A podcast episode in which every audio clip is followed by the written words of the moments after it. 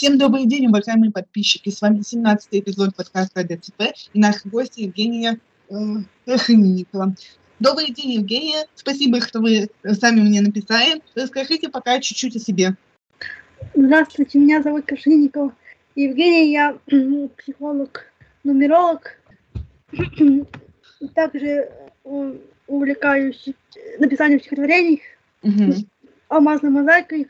Вот Евгения мне в сообщении ВКонтакте указала, что она психолог-нумеролог, и также сказала, что она консультирует с душой. Я зацепилась за это понятие и задала такой вопрос. Почему именно с душой? И существуют ли психологи или вообще эксперты, которые без души это делают? Есть такое, что они, ну, как-то на, на автомате это все у них происходит, потому что, вот, а мне важен результат у клиента я очень радуюсь, когда от моих консультаций у клиента происходит прогресс и решение его ситуации. Вот.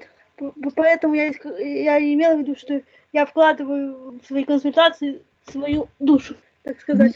А вот а, я знаю, что психологи часто сталкиваются с тем, что а, они сами готовы вкладывать душу, а клиент не вкладывает душу в них. Да, бывает, я сталкивалась уже за свою недолгую практику. Еще, ну, я уже сталкивалась с такой ситуацией, потом и как, как, реша, как решала. Ну, я всегда изначально человеку объясняю, что мы должны работать в тандеме. Не может быть результата, если клиент не будет стараться. Я всегда пытаюсь им ну, объясняю в, начале процесса консультирования. Вот. Ну, просто ну, проводили консультацию одну и на этом прощались, потому что, о, потому что я понимала, что э, я не смогу помочь, если человек как бы не готов эту помощь принять. Э, расположить к себе, показать, что со мной э, на консультации будет безопасно для, э, э для клиента. Вот. И в большинстве случаев я чувствую, ну, отдачу, и клиент раскрывается. Вот. Uh-huh. А есть ли какие-то конкретные технологии расположения людей к себе, то есть налаживание контакта, и вы действуете по ситуации? Я, я в основном действую по, по ситуации, потому что я, у меня очень сильно развита э, эмп, эмпатия, я очень хорошо чувствую людей, и просто я э, двигаюсь по, по, по, своей, по своему э, сердцу, интуиции и по, по ситуации в зависимости от клиента, от состояния клиента я это, вхожу в, как, как, как это у нас говорится, в, в, в, в рапорт с ним, и, ну, то есть в его э, состояние, даю ему понять, что я сейчас на его стороне, что можно мне полностью довериться, что мы вот в одной лодке, грубо говоря. Mm-hmm. Вот. А когда вы входите в состояние другого человека, то после того, как он ушел, допустим, не бывает такого, что вы путаете свои эмоции с чужими. Ну, после консультации выполнять, и до консультации выполнять различные практики, в том числе с метафорическими картами, чтобы не, не вовлекаться сильно в состояние клиента до такой степени, чтобы произошла путаница наших, наших с ним состояний. Вот.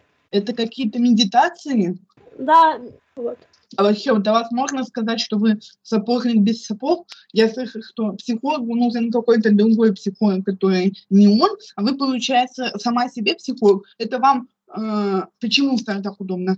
Я не скажу, что я сама себя консультирую, я просто, я просто э, бывает с, э, с метафорическим картами, вот практики разные провожу, чтобы в моменте самой себе помочь гармонизировать состояние. Но это не значит, что у меня э, не может быть своего ну, то есть своего специалиста-психолога, это логично, что у каждого психолога должен быть э, свой психолог. Вот. А ваш психолог, он взаимодействует с вами в формате э, супервизии или больше консультации? Э, э, и больше консультаций пока. Супервизии было не так много. Вот. В этом случае супервизия и консультация осуществляется разным психологом, и это один и тот же человек, просто разные типы работы он делает с вами? А, я вообще много было у меня попыток найти психолога, который, ну, э, который мне бы подходил. Бывают разовые, ну, разовые, двухразовые там консультации у, у психолога, но каждый раз я э, нахожу нового, нового психолога, вот. Так уж получается. Я знаю, что длительные отношения с психологом позволяют выстраивать доверие, а чем хорошо и чем плохо одноразовое сотрудничество с психологом, когда ты постоянно меняешь их. Чем хорошо, ну, он уже не, не может тебя вовлекаться и там свои интерпретации какие-то дать, а чем, допустим, это может быть, когда вы уже на длительной, ну, длительной терапии, вот, когда уже, когда уже человек про тебя все знает, и, и, и это ему мешает адекватно оценить ситуацию. А чем плохо, это очень тратится много энергии на поиск. Ах, что именно, Михаил? Вас психолог не устраивает по каким-то вот его ценностным ориентациям? Да, так как я психолог, я, я возможно, слишком требовательна, ну, и я, я вижу то, чтобы, допустим, другой человек, ну, то есть обычный человек, не, не относящийся к профессии, он бы не заметил, а я это вижу. И меня как бы это, ну, э, стоп, э, стопорит, и я не хочу обращаться к такому человеку. Он мне как специалист не близок, поэтому я... я... В идеале этот специалист должен э, одними и теми методами руководствоваться с вами, и какой основной критерий, когда он вам подходит? Основной критерий это э, полное при, принятие. То есть у меня на, на опыте всегда были специалисты, которые, э, которые, ну, чаще всего не хотят работать со мной, потому что у меня э, есть диагноз ДЦП. Кстати, какие причины они называют, что не хотят с тобой, с вами работать из-за ДЦП? Э, кто в ДЦП мешает там? Я понимаю, если бы невнятная речь, еще что-то. И их пугает сам факт, что ДЦП в принципе есть. Но как у меня было, их пугает сам факт, они просто говорят, что они, что они не работают с, с, ДЦП. Ответственность они не хотят брать, если, по сути, никакой ответственности, кроме профессиональной, не возникает. Я только, кстати, не понимаю, потому что я ничего не, не требую, но они, видимо, за, за счет того, что они, не, в принципе, не понимают, что такое ДЦП конкретно, ну вот, э, что, что у меня как бы, ну, э, опорно-двигательные проблемы, а не, ну, как бы, а не с головой. Очень часто оправдание, ну, так назовем, это как раз, что люди с ДЦП стесняются обращаться, и у них просто нет опыта у самих психологов работать с такими людьми, поэтому они не знают, как себя с нами вести. Но при этом, когда а, им предлагаешь попробовать, ну, то есть возьмите такого клиента, да, они все предлагают отказываться вот из-за этой неопытности. Но да, возникает да, да, следующий вопрос. Как получить опыт общения с человеком с ДЦП, если ты не хочешь даже минимальный контакт с ним вступать? Как бы вы отнеслись, например, к тому, если бы психолог честно сказал, что «Жень, я впервые работаю с таким человеком, я ничего не знаю, как с вами себя вести, поэтому подскажи мне, пожалуйста, я под тебя подстроюсь». Но мне кажется, честность в какой-то момент момент вызывает определенное доверие. Он честно сказал, что да, вот опыта нет, я могу там где-то накосячить.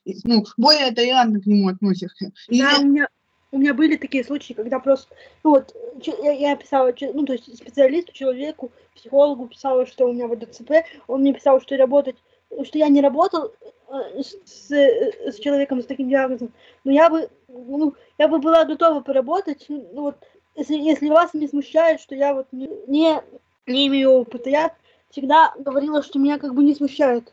Mm-hmm. Ну вот смотрите, у меня просто тоже есть такой интересный психологический аспект, что когда общественное мнение выдается за правду, то есть вы сейчас сказали, люди меня называют э, получается, открытые, искренние, честные, и поэтому я тоже считаю, что я открытая, искренняя и честная. А вот если бы люди это вам не сказали, вы бы считали себя такой? Я действительно так, так считаю сама, сама по себе. Угу. Вас когда-нибудь обвиняли в неискренности? Ну да, было. Я могу э, как бы вступить в диалог с человеком и попытаться поменять, ну, то есть в разговоре прийти к тому, что там он, допустим, изменит свое мнение и, и как-то ему объяснить. Но я не могу навязать свою точку зрения, потому что у людей, у каждого из нас своя точка зрения, поэтому я просто, если понимаю, что э, ну, то есть человек не, в диалоге не готов меня услышать э, в чем-то там, то я э, отхожу в сторону. Не переубеждаете его? Нет, потому что считаю, что это бесполезно. Как бы, ну, вот. А вас часто переубеждают? Ну, раньше было, сейчас я этого не, не позволяю, потому что я э, сейчас активно учусь э, отстаивать свою точку зрения, как я я считаю. Самое первое предложение было «я психолог-нумеролог». Я как некомпетентный человек а, сейчас выскажу такое предположение. Я всегда думала, что психолог – это из области, соответственно, психологии, а нумеролог – это из области некой астрологии. И получается, профессии-то несколько разные. Как вы совместили? Они не, не две в одной, они, они разные, э, действительно. Они как бы, ну, не, не могут э, тесно совмещаться, но они при этом могут дополнять друг друга. Вот. А почему вы решили выбрать, допустим, нумеролога, а не астролога, таролога? Чем отличаются эти три профессии друг от друга? Ну, э, таролог, э, я, у меня была мысль э, раньше еще, я хотела, но потом я как-то от этого отошла, э, сейчас вместо, вместо таролога у меня в работе присутствуют метафорические карты. Ну, это не вместо, вместо таролога, это просто как я хотела работать, работать с картами, когда думала про, про профессию таролога. Но вот я от этого пришла, и теперь я работаю с метафорическими картами в качестве э, инструмента психолога. А по поводу астрологии, ну, астрологии, не знаю, я как-то сразу как заинтересовалась нумерологией, и вот э, как-то меня туда больше потянуло, чем в астрологии. Вот, потому что а мне... отличия-то? Потому что где-то я читала, что нумерология вообще является частью астрологии, допустим. Это просто такая более узкая ветвь. Нет, а, астроло... А, астрология это э, что-то там относящееся там э, тоже, возможно, рассчитывается по дате рождения, но там относящееся к, к, к звездам, а здесь, здесь, здесь просто по определенной методике тоже по дате рождения рассчитывается. Здесь нет понятия там, ну, звезд вот этих, как в астрологии. Здесь просто цифры, просто вот дата рождения и просто определенная методика расчета. Как вы проверяете, есть ли какие-то системы проверки э, верности прогнозов? Да, у меня есть несколько сайтов. Э, э, на обучении нам давали калькуляторы, когда я там, ну, я обычно, если считаю, я пересчитываю несколько раз, собственно, ну, сама. Потом еще раз попроверяю по, по калькулятору, чтобы все было э, верно рассчитано. Mm-hmm. Ну, ну, каждый вообще нумеролог, он должен все-таки уметь сам рассчитывать, э, потому что это совсем другое, чем ты просто вбил дату в калькуляторе, там тебе посчитал. Э, э, расчеты самостоятельные, они дают, э, ну, то есть э, эмоции, эмоции от работы. И ты понимаешь, что ты работаешь сам, они как не работают за тебя калькулятор. И вы никогда не считали это случайными совпадениями? Нет, не считаю. Ага. Как находить клиентов, например, нумерологу, если их нет? Ну, нумерология и психология, это же разные. По нумерологии мы можем взять, взять заказ, э, то есть, ну, попросить кого-то там из знакомых кому-то посчитать, по, потренироваться, как я и делала, когда тренировалась. Только потом уже брала заказ когда была уже уверена в своих силах и возможностях, потому что э, мне, ну, я не была готова брать заказ, если я не еще была не, не, не натренирована, я не тренировалась исключительно на своих знакомых, друзьях. Э, я как бы брала отзывы, мне писали отзывы, поэтому отзывы есть. Отзывы были, отзывы есть, и вот. А где вы размещаете свои услуги? Это какой-то Авито и есть специальные сайты для нумерологов? У меня сейчас по, по, поле моей деятельности это только телеграм-канал и группа ВКонтакте. У нас вся информация, вся, вся информация там. Вот. Угу. Следующее, что вы сказали, это было то, что я человек достаточно вспыльчивый. Вы как-то с этим боретесь? И, на ваш взгляд, с этим вообще возможно бороться? Э, возможно бороться, конечно, потому что возможно контролировать, ну, то есть любые свои негативные качества возможно контролировать. Вот. Ну и, соответственно, я стараюсь, э, борюсь с этим, конечно. Бывают ситуации, когда не удавалось справиться со вспыльчивостью, и это потенциально приводило к каким-то негативным последствиям. Да, конечно, бывали, потому что, потому что все мы люди, я тоже обычный человек, конечно, бывали. Да, и за, за что мне Э, стыдно, к сожалению, но это вот никак уже не поменяешь. Было, было такое. Угу. Но кто это была за ситуация? Допустим, какой-то конкретный пример можете привести? Ну, я просто не, не люб... сейчас попробую не объяснить, я не, не могу вы, выносить каких-то ну, очень сильных споров. Я очень негативно реагирую на это. И мне важно, чтобы, ну, если я сказала, что как бы, что я не готова, допустим, разговаривать, не готова спорить, чтобы меня, усл... ну, как бы, я была услышана. Потому что я могу повторить несколько раз, и если я не могу быть услышана другим оппонентом в разговоре, то я начинаю э, уже как-то э, реагировать недостаточно спокойно. Ну, ну, кричу, злюсь, да. Это быстро проходит? И вы можете прям долго быховать, несколько часов? Это проходит ну, достаточно быстро, я, в принципе... Ну, я не сказать, что я прям отходчивый человек, но я больше в себе переживаю, ну, то есть внутри себя.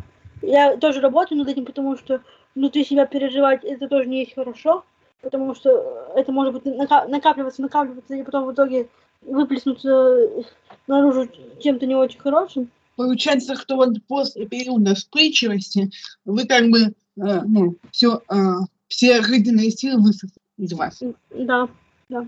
Поэтому не, э, нельзя постоянно ссориться, потому что тогда вы ощущаете, как будто началось переутомление. Да, да, есть такое.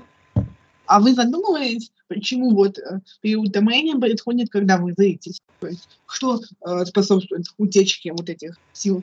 Ну, я уже сказала, когда происходит э, момент, что, допустим, тебе раз не понравилось, ты смолчал, тебе второй раз что не понравилось, ты смолчал, и третий раз что-то не понравилось, ты смолчал, на четвертый раз происходит какой-то пустяковый момент, и ты взрываешься. То есть ситуация в том, что не надо копить угу. эту историю, надо... Почему не, а, нельзя сразу сказать, вот когда первый раз вам не понравилось, а, вы говорите, получилась такая ситуация, что я осталась недовольна поведением того-то, того-то. Почему нужно только с четвертого раза, когда взрываешься? У меня есть понимание, что меня, ну, то есть, не услышат. То, то что вот я прошу, там, допустим, меня не могут не услышать. Вам это Я кажется, сейчас... и действительно это есть, потому что все звучит так, как будто вы думаете, что вас не услышат, и поэтому немного раздражаетесь. А по факту вас действительно не слышат? Ну да, когда нет возможности не общаться, допустим, если этот человек из из сильно близкого твоего окружения, то есть ты,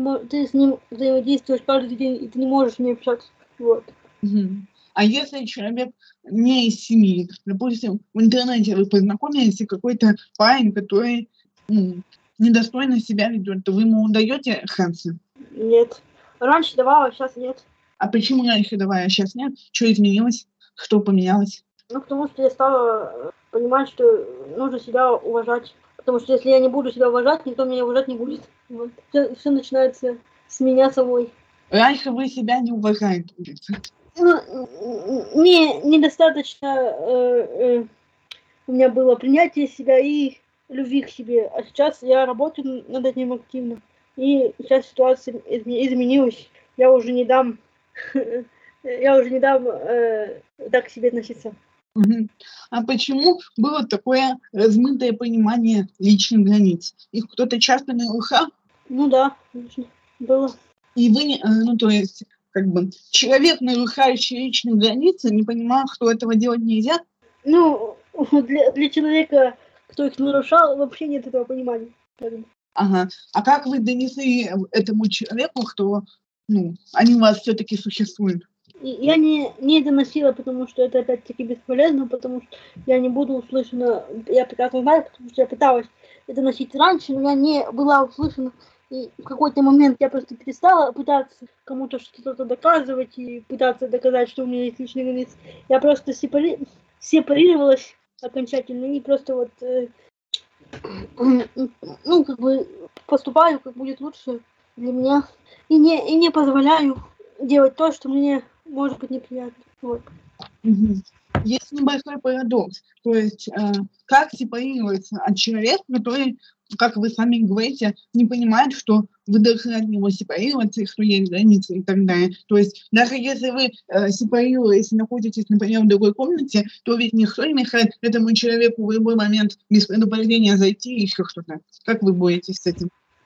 Сепарация, прежде всего, должна произойти э, внутри, внутри, э, то есть внутри человека, если человек внутри, то есть сам для себя поймет, что он уже не, не, не мо- может перестать э, доказывать что-то другим, тогда его уже не, не, не будет трогать э, то, что, вот, допустим, как вы сказали, э, правило для семьи, когда мы просим не заходить к них в комнату, то они говорят э, вроде таких фраз, у кого размытое понимание личных границ, кто в своем доме будешь командовать. И я когда хочу, тогда, тогда я захожу. Мне уже 16! Я не ребенок! Не смей говорить со мной в таком тоне!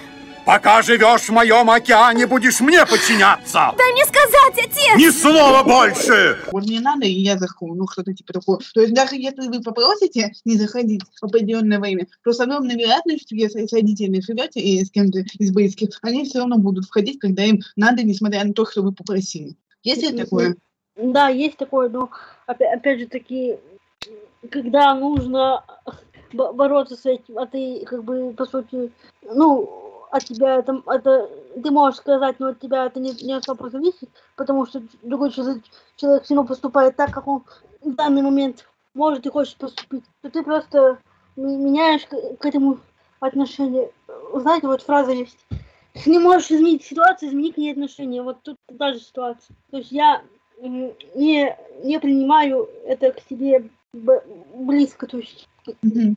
Но нет и ощущения некой несправедливости от семьи. Они могут делать все, что хотят, потому что никто из них не болеет. А вы можете делать только то, что вам разреш- э, разрешили сделать. Ну, получается, вот э, это я к чему? Вообще у многих ДЦП как есть вот это желание терпеть негативное отношение к себе до какого-то определенного момента по той причине, что как раз э, ну, вынужденность вот этой ситуации всегда э, есть нами. Мне кажется, что это несправедливо, что даже в семье с нашим мнением никто, э, ну, э, иногда, не во всех ситуациях, но забывает считаться. Ну да, воспринимают, э, как бы, да- даже ну, вот се- себя говорю, ну, про себя могу сказать, вос- воспринимают так, что ты вот не, не, ты не можешь это сделать, значит, Она ты, все равно ничего не сделает, да-да-да, все равно, она- ну, то есть а, мы будем делать то, что хотим, она все равно ничего не сделает. А, Почему-то у меня выстраивается ассоциация такая, как ребенок, который э, без контроля находится, он делает то, что хочет, и его никогда не наказывает. Он такой, я сейчас стекло разобью хуе, и мне все равно ничего не будет. Так и наши родители. Они могут делать, а, как Бог на дух положит, а мы все равно никак не отреагируем. Вот я к чему. Что, может быть, порой иногда стоит удивить родителей и хоть как-то начать реагировать, что нам это не нравится. я как бы, я раньше не выражала вообще. То есть по- про, про, про то, что вы говорите, вот я молчала, молчала, молчала. Сейчас я начала выражать, им, к сожалению, это не всегда нравится. Но Ну, естественно, э, это для них непривычно. Представляете, вы 20 лет голоса не подавали, они могли там заходить, тусоваться, что угодно делать. А, а тут такая, не заходите. Они, естественно, ну, первая, первая реакция будет э, как бы непринятие. Но тут, я думаю, что важно подчеркнуть э, тот момент, что э, вы не шутите. У меня это часто бывает э, с моей семьей. Я не знаю, почему такое невосприятие всерьез у нас происходит. Вот я говорю какую-то фразу, и они такие, да ты прикалываешься. Это не шутки! Ты все равно это не сделаешь, то, что ты говоришь. А когда делаешь то, что обещаю, они такие удивляются, потому что реально не ждут. Ну да, есть такое не, не, не, воспри- не воспринятие всерьез. Да, Да. как будто, а, как будто, ну то есть они могут выполнять свои обещания, которые там дали, а когда я выполняю, то, что сказала, у них это вы- вызывает какой-то невероятный шок. Как вы думаете, э, что мы все, как сообщество людей с ДСП, можем сделать для того, чтобы наши семьи воспринимали нас более равнозначно? Ну, ну просто ну просто по поступками показывать, что мы способны на, на, э, на то, что на, на то, что хотим. Вот вы, мы сказали, что мы это хотим, поступками доказать, что мы это можем. Тогда будет, будет восприниматься, что мы не просто говорим пустую. Ну и делаем. Да. А Насколько чиста ситуация, когда люди с ДЦП говорят что-то, но не делают этого? Бывает, да, потому что у меня раньше тоже так было часто, потому что я боялась очень сильно э, негативной реакции, ну, что вот меня будут ругать, если я вот это сделаю, а я это хотела сделать, а боялась того, что меня будут ругать. А сейчас я, я в первую очередь выбираю, возможно, это прозвучит эго- эгоистично или как-то так, но я выбираю э, в первую очередь свои желания, я ставлю просто, ну, то есть я гов- говорю, что я хочу это сделать, я я это делаю, ну, да, они, они по-прежнему удивляются, но, но уже, э, но уже меньше, как, в начале, когда я только начала. Поэтому важно, э, важно э, со- сопоставлять свои слова с действиями, как бы. Мгм. Как думаете, насколько взаимосвязано такое несерьезное отношение к нам э, с тем, что мы болеем? Потому что, мне кажется, это один из главных стереотипов вообще нашего диагноза, что раз человек болеет, то да, он все равно не- не может ничего, типа немощный и прочее.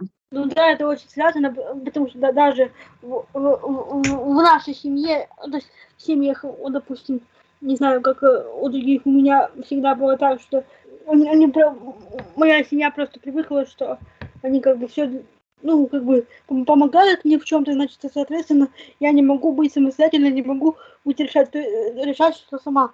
То есть в их понимании, раз я не самостоятельно в, силу св- своего диагноза, то я не, не самостоятельный как личность. Человек, да, да.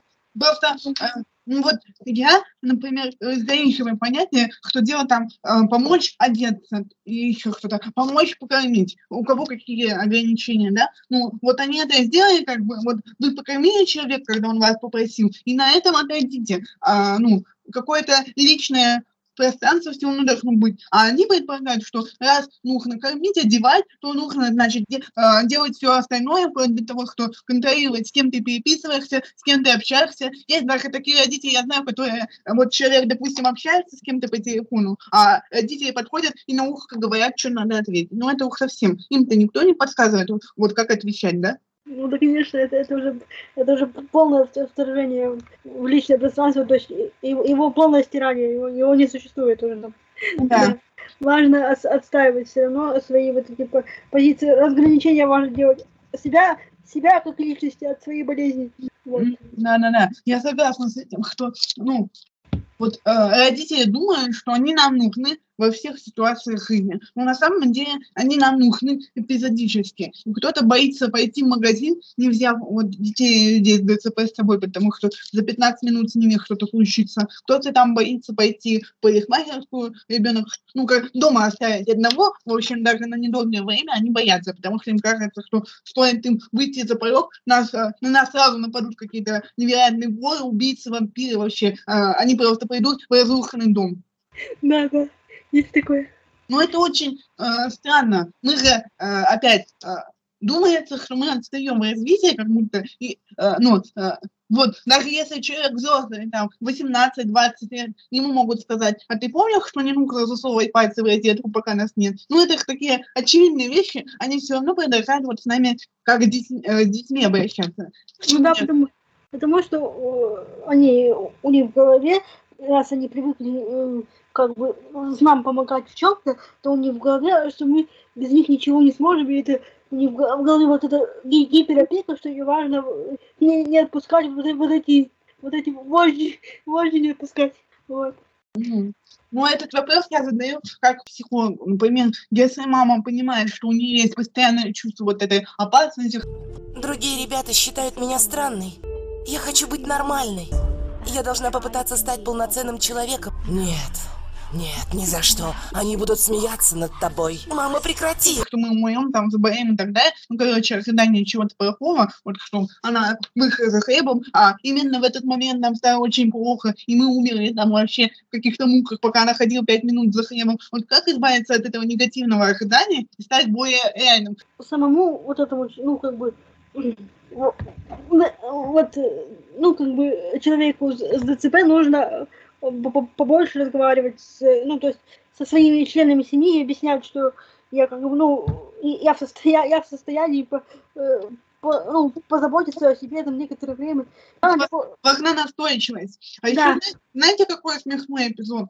Бывает такое, что все члены семьи находятся дома, э, и тебя наконец-то оставили одного даже в комнате, ты просто сидишь там, ну, в вашей ситуации собираешь алмазную мозаику. Все находятся дома, э, и никто, опять же, таки большое внимание не умер. И человек может с ДЦП не выходить из комнаты, три часа мозаику собирая. Ну, то есть достаточно долгое время. За эти три часа не случилось вообще ничего. Так почему же, собственно, когда он остается на три часа дома один, он и был один, к нему никто не подходил. Они там готовят или еще что-то делают. А, а когда он остался дома один на тех три часа со своей мозаикой, то все, катастрофа.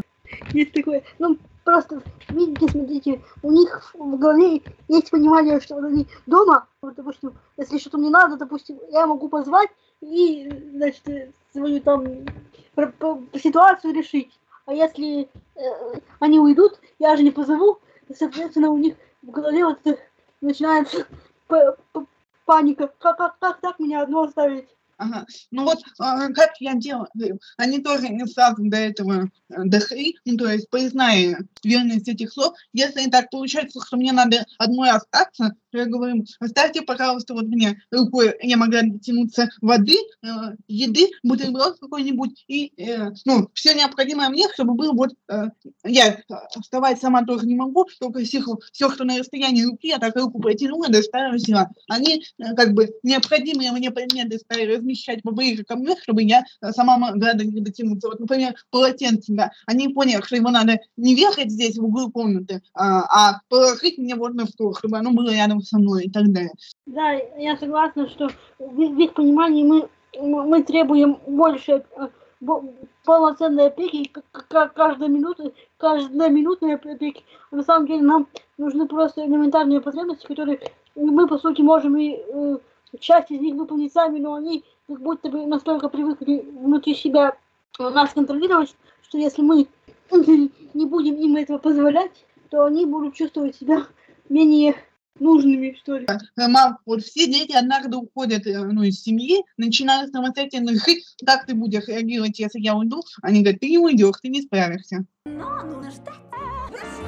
Ну да, мне, мне тоже все говорят, как, как ты уйдешь, ты, с- ты с нами будешь жить всю жизнь. Ну, Ну, конечно, нет. Нифига ничего подобного Жду я случая удобного Чтобы свалить отсюда к сожалению, не, не понимают, что вот, ну, как бы мы, мы все равно взро- взро- взрослеем, мы меняемся.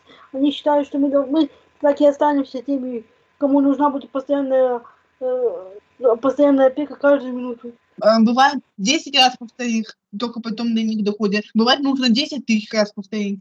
И Да, да. и не все доходят до этого уровня. Ну там пару раз ты сказал, видишь, что они никак не реагируют, забили на это. А, ну, как бы не у всех хватает вот этого желания вынести родителям мозги настолько, чтобы они поняли, что ситуация стала меняться. Мгм.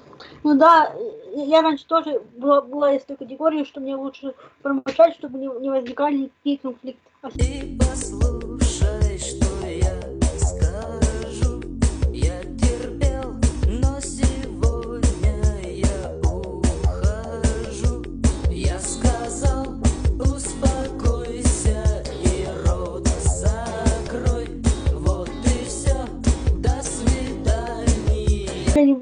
без, без конфликтов не обходятся. Да, Но- конечно, я понимаю, да.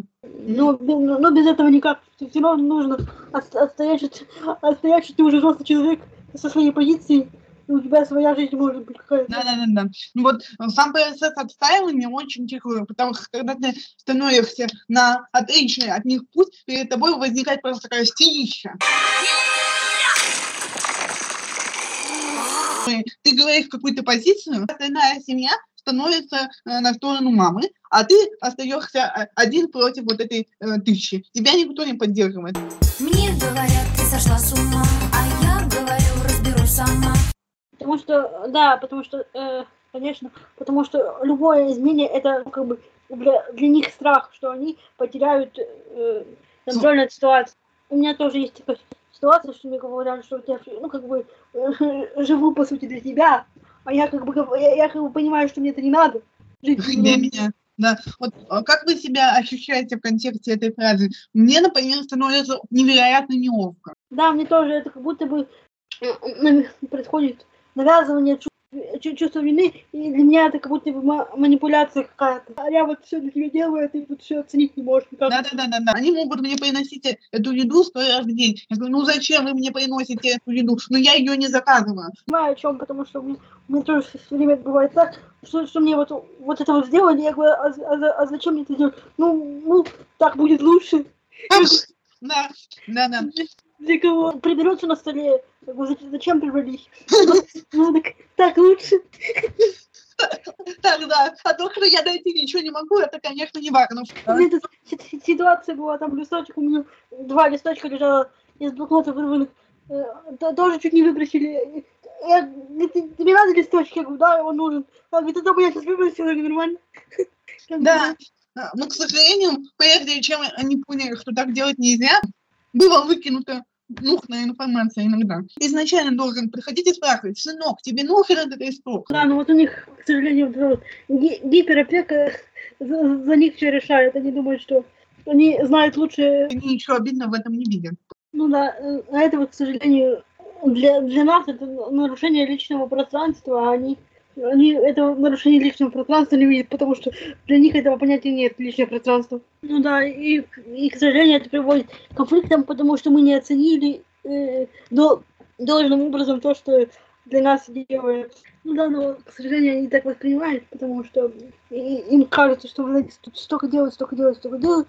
Э, они, они правда делают много, но не могу донести до, до э, своих членов семьи, что я ни в коем случае не обесцениваю, но это не значит, что я должна жить только так, как они этого хотят. Ну, как бы, ну, это невозможно, потому что личность я абсолютно другая. Я, я, я сама личность. Мгм. А в какой вот момент, кстати, наступает точка предела, когда ты молчал-молчал и начинаешь высказываться? Ну, когда я раз сказала, два сказала, три сказала, четыре сказала, не была услышана вообще никак.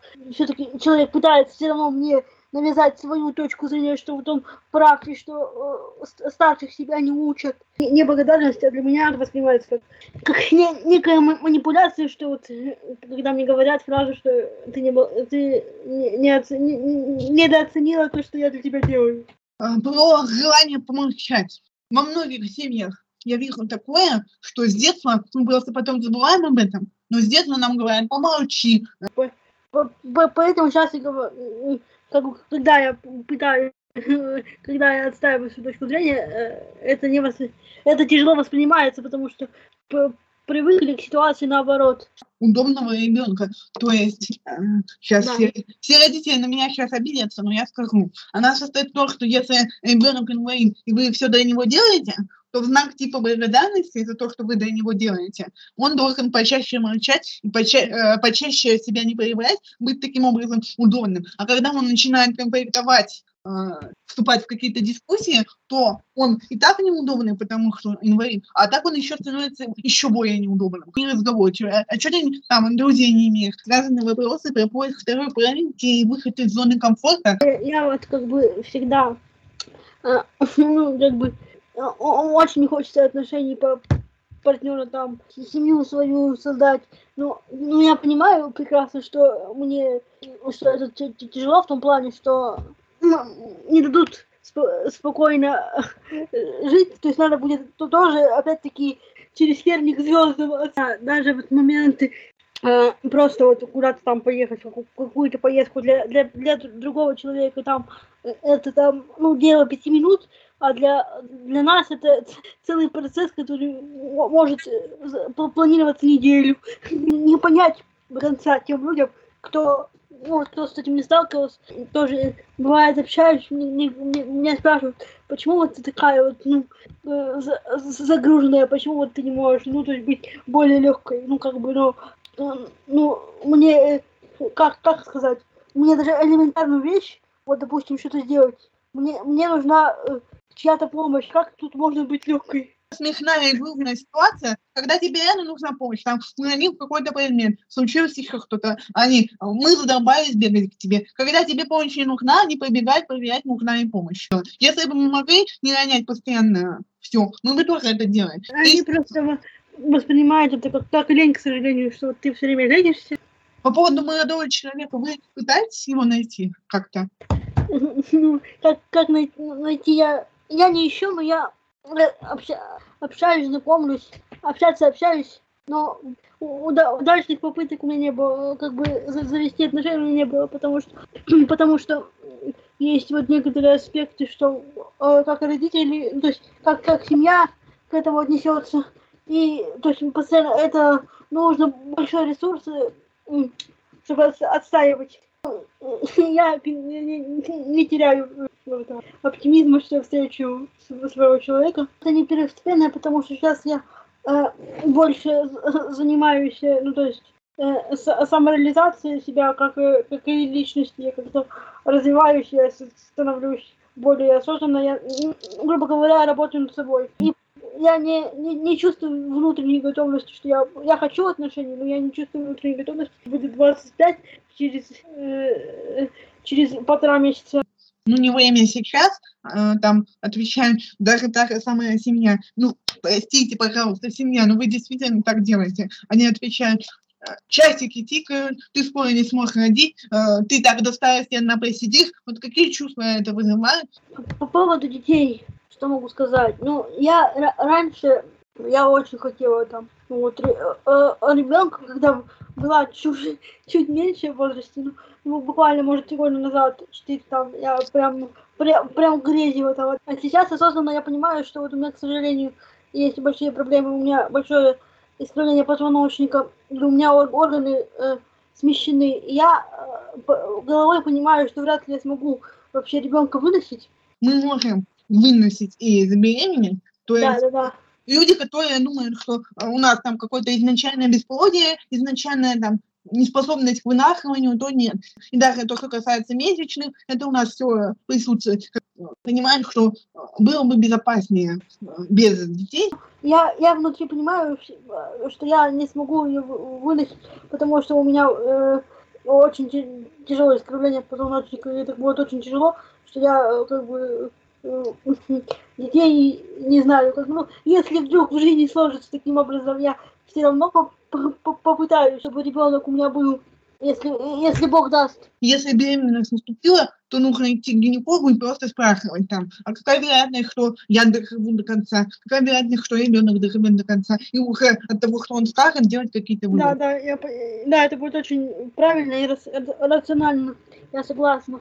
Я хотела бы обратиться к родителям и сказать, не надо программировать своих детей. Ты никогда не родишь, ты никогда не забеременеешь, никогда не выйдешь замуж и прочее. Это эм, очень неприятно слышать. Да, я согласна полностью. И еще бы хотела сказать, что у меня были мысли после вот, ну, как бы, э, встречу, ну, когда встречу своего человека. э, И если, э, как бы, ребенок, э, ну, как бы, э, кровный не получится ребенок, то были мысли взять из детского дома. Но я хочу выпустить это видео только с той целью, чтобы показать родителям, которые наверняка будут нас смотреть, что если вы поняли, что вы как-то нарушаете границы э, личного пространства ребенка, никогда не поздно поменяться в лучшую сторону. Ну, ва- важно все-таки услышать своего ребенка. Чем, чем раньше, тем лучше, потому что чтобы потом ваш ребенок мог вам открыто обо всем ну, сказать, не замалчивать, и Мгм. у вас в, в дальнейшем возникали доверительные отношения. Э, Никому, никто не хочет это умышленно делать, просто ситуация бывает разная, когда мы друг друга не понимаем. Пока человек еще живет с вами, и он говорит о каких-то своих там желаниях, то старайтесь все, все можно, все можно изменить, пока человек живет с вами. Когда он хлопнет дверью, уедет и всех заблокирует, там будет поздно что-то менять, к сожалению. Да, согласна. Ну, какое заключение можно сделать с нашей встречи, так обобщая? Важно понимать друг друга, важно слышать друг друга, важно уважать позицию, позицию каждого, слышать как можно э, быстрее, то есть не с 500 раза, когда уже ты там не можешь адекватно оценить ситуацию, а желательно с первого, со второго хотя бы раза услышать. Да, здесь э, не нужно, э, ни, ни в коем случае никто не, не, не пытается не, не, не уважать вас, ваш возраст, ваш опыт, просто э, если вы хотите уважения, давайте уважение в ответ. Нет, не страшно. Э, Ну, первые там минуты немножко волнительно, а потом я уже расслабилась, и- вполне комфортно было. Спасибо большое. Я прям очень рада. Тем более, ты первый раз, первый опыт, это всегда э, сложновато. Но я была рада познакомиться. Ребята, пока пишите мне как Женя, ничего не бойтесь.